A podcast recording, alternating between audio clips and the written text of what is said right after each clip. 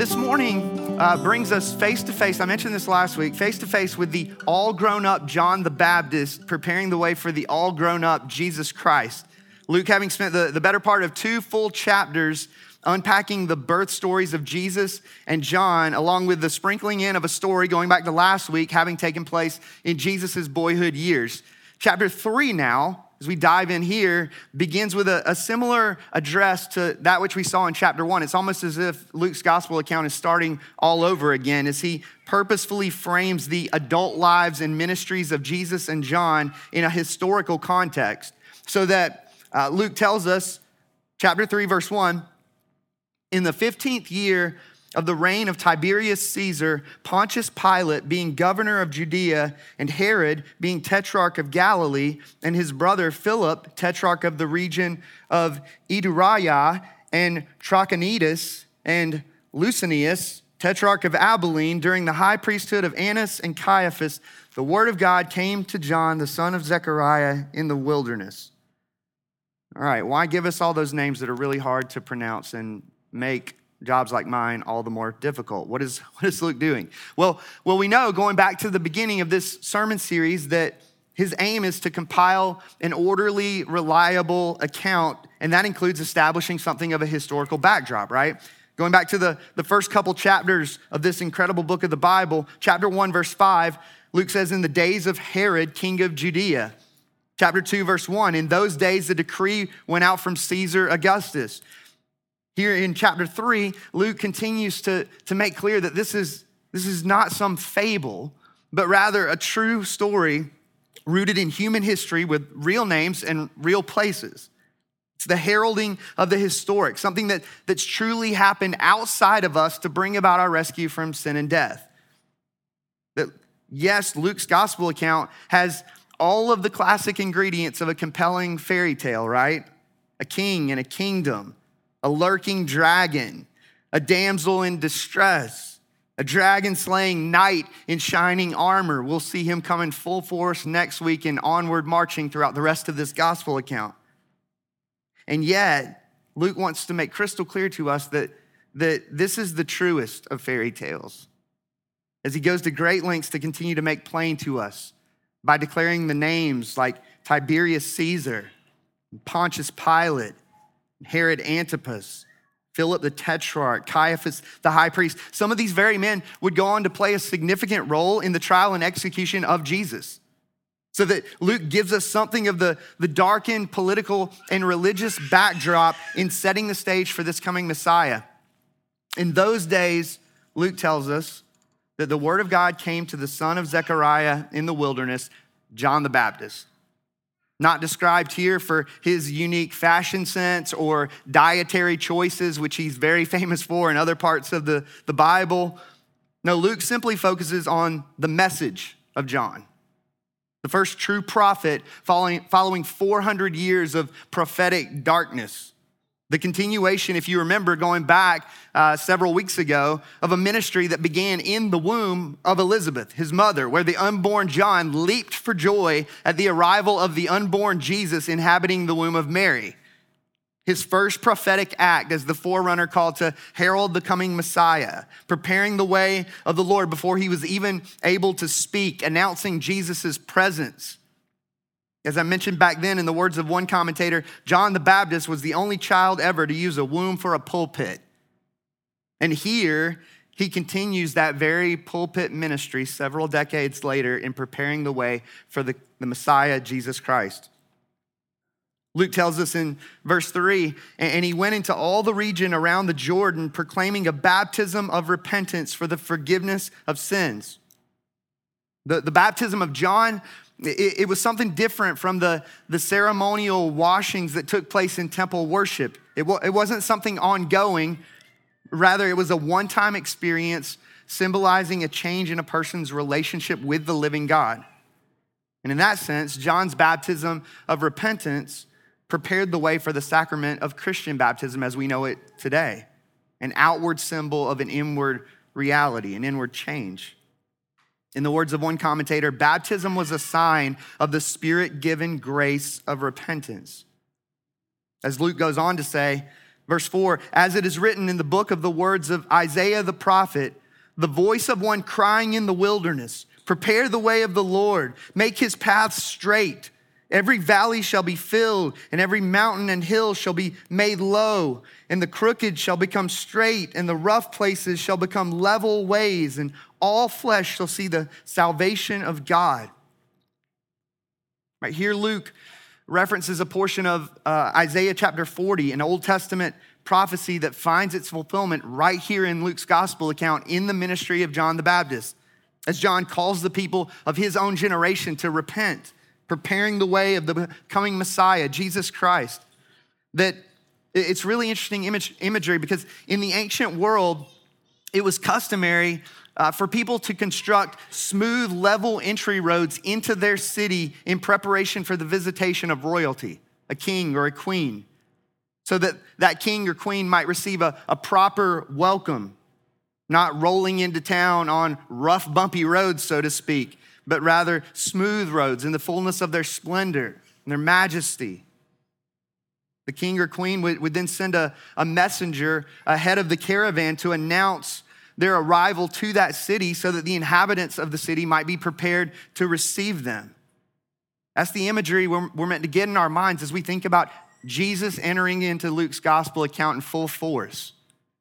In this case, John offers the imagery of a, a highway in the desert a highway for the Lord as he comes to, to redeem his people, having stepped into the slums of human history. One who would level the mountains of religious pride on the one hand, and who would lift up the valleys of the poor in spirit on the other hand. One in whom all flesh, all kinds of people would see God's salvation, as Simeon had looking into the eyes of the newborn Jesus. Paul tells us elsewhere Second Corinthians 4, you may remember this from our series walking through that book of the Bible. Paul declares that the glory of God is made visible in the face of Jesus Christ. The author of Hebrews declares Jesus to be the radiance of the glory of God. He's the glory of God revealed, the, the visible revelation of God's splendor, God's majesty that I've said this before, similar to how uh, we know the sun by virtue of its light and heat, we know the glory of God by virtue of Jesus' embodiment and radiance of that very glory. In the words of one commentator, just as the radiance of the sun reaches this earth, so in Christ the glorious light of God shines into the hearts of men and women. Going back to the first couple chapters of, of Luke's gospel account, the entrance of Jesus into the world is about the glory of God revealed from the cradle to the, to the cross to the crown. If Luke had continued with his reference of Isaiah 40 and gone on declaring that Old Testament prophecy to us in his gospel account, the very next words that he would have put to paper, you can go read this in Isaiah chapter 40, would have been, For the mouth of the Lord has spoken. Meaning that Jesus' entrance into the world, it's not it's not based on the faithfulness of man, but on the promises of God. It's amazing to, to think of the handful of, of Old Testament prophecies and promises that have already come true in Luke's gospel account, and we're barely into chapter three. The mouth of the Lord spoke in Isaiah 7 14, saying that the Messiah would be born of a virgin. We've seen it in Luke's gospel account. The mouth of the Lord spoke in Micah chapter 5, verse 2, declaring that the Messiah would be born in Bethlehem. We've seen it in Luke's gospel account. The mouth of the Lord spoke in Malachi chapter 3, verse 1, declaring that the Messiah would have his way prepared by a forerunner. And we see it right now in Luke's gospel account with the ministry of John out in the wilderness. God's promises really do come true. Luke goes on to tell us in verse 7. He says, He said, therefore, to the crowds, John did, that came out to be baptized by him, You brood of vipers, who warned you to flee from the wrath to come? Bear fruits in keeping with repentance, and do not begin to say to yourselves, we have Abraham as our father, for I tell you, God is able from these stones to raise up children for Abraham. Even now, the axe is laid to the root of the trees. Every tree, therefore, that does not bear good fruit is cut down and thrown into the fire. This is where the, the four gospel accounts, when you piece them together, can be helpful because Matthew offers us a little more clarity on who John's referring to with his brood of vipers language, namely the Pharisees and the Sadducees, those who were deeply religious but profoundly mistaken, those who saw it sufficient to, to have simply been born of Jewish descent. As Jesus would go on to say in John chapter 3, no, we must be born again. He would declare that to Nicodemus. Or as Paul says in Galatians 3:29, if you if you are Christ's, then you are Abraham's offspring, heirs according to promise. That, that there were Jews in the crowd who expected those of Gentile descent to receive John's baptism for sure, as a means of ritual cleansing and being brought into the covenant family, the covenant community. But it was an act of cleansing uh, from which they themselves thought they were exempt, believing they were already clean because they belonged to God's people. But as we know, and as we've talked about so many times, I've lost count Salvation is not on the basis of religious pedigree. It's not about checking all of the, the religious, ritualistic boxes, so to speak. That John boldly declares that there are none who are exempt from their need for the cleansing work of the Lord in their lives. Setting the stage, John is for the cleansing work of Jesus Christ. We just sang about that. Calling all within earshot, John does to bear fruit in keeping with repentance, the, the outworking of a transformed life in light of an encounter with the true living God, which is key to Luke's gospel account, as, as we'll see over and over again throughout this series. Surely, surely something of a shock to the system in rattling the, the messianic expectations of many in the crowd that day, which leads many of them Luke goes on to tell us to press John on this matter of repentance, particularly as John speaks of the dangers of hell. Luke goes on to say, and the crowds asked him, What then shall we do? And he answered them, Whoever has two tunics is to share with him who has none, and whoever has food is to do likewise. And tax collectors also came to be baptized and said to him, Teacher, what shall we do? And he said to them, Collect no more than you are authorized to do. And soldiers also asked him, and, and we, what shall we do? And he said to them, Do not extort money from anyone by threats or by false accusation, and be content with your wages. This is, this is something of, of like a, a, a movie trailer for Jesus' Sermon on the Mount to come. Or as Luke, uh, it's referenced in Luke's gospel account, the Sermon on the Plain. Because what John's doing here, he, he's setting the stage for the, the kingdom ethic that Jesus has come to inaugurate. The king having come to rescue a people for himself that will live under the banner of his rule and reign. Declaring that the ethic of the kingdom is not one of greed, but one of sacrificial generosity. That the ethic of the kingdom, John declares, is not one of exploitation, but one of justice and, and equity. That the ethic of the kingdom is not one of threats and extortion, but one of contentment. Right here, John offers everyday examples of what it means to live in accordance with the kingdom of God as true citizens of heaven's king. He could have gone on with a thousand different outworkings of a kingdom ethic. He gives us just a few. In this case, the way we approach money and possessions, which is something of a theme in Luke's gospel account. Again, we'll, we'll see that over and over again as well. Luke goes on to say in, in verse 15, as the people were in expectation and, and all were questioning in their hearts concerning John whether he might be the Christ, John answered them all, saying, I baptize you with water, but he who is mightier than I, he's coming, the strap of whose sandals I am not worthy to untie. And he will baptize you with the Holy Spirit and fire. His winnowing fork is in his hand to clear his threshing floor and to gather the wheat into his barn, but the chaff he will burn with unquenchable fire. That in, in light of John's preaching and teaching, you can see how people might come to this conclusion. There was question as to whether John himself might be the Messiah. And, and John quickly pushes back on that thinking on two different levels. For one, he declares himself completely inferior to Jesus not worthy to untie Jesus' sandals. In John's day, interestingly, uh, students did not typically pay tuition, But instead, they would, they would do menial tasks of service for their teachers. But, but there was one thing that, that no one was expected to do, and that was to, to untie a teacher's sandals. That untying a person's sandals was the job of a slave in John's day, reserved for the, the lowest of, low, of the low in society, which shows us something of the humility of, of Jesus, does it not? In the washing of his disciples' feet, as we'll see later on in, in this great story. And yet, John says, I'm not worthy to do that for Jesus. I don't deserve to even be so much as a slave of Christ. He understood that, that the truly God glorifying life is the one that makes much of Jesus and less of oneself. John 3:30, he must increase and I have to decrease. I got to get out of the way so people can see him. It's not about me, it's about him.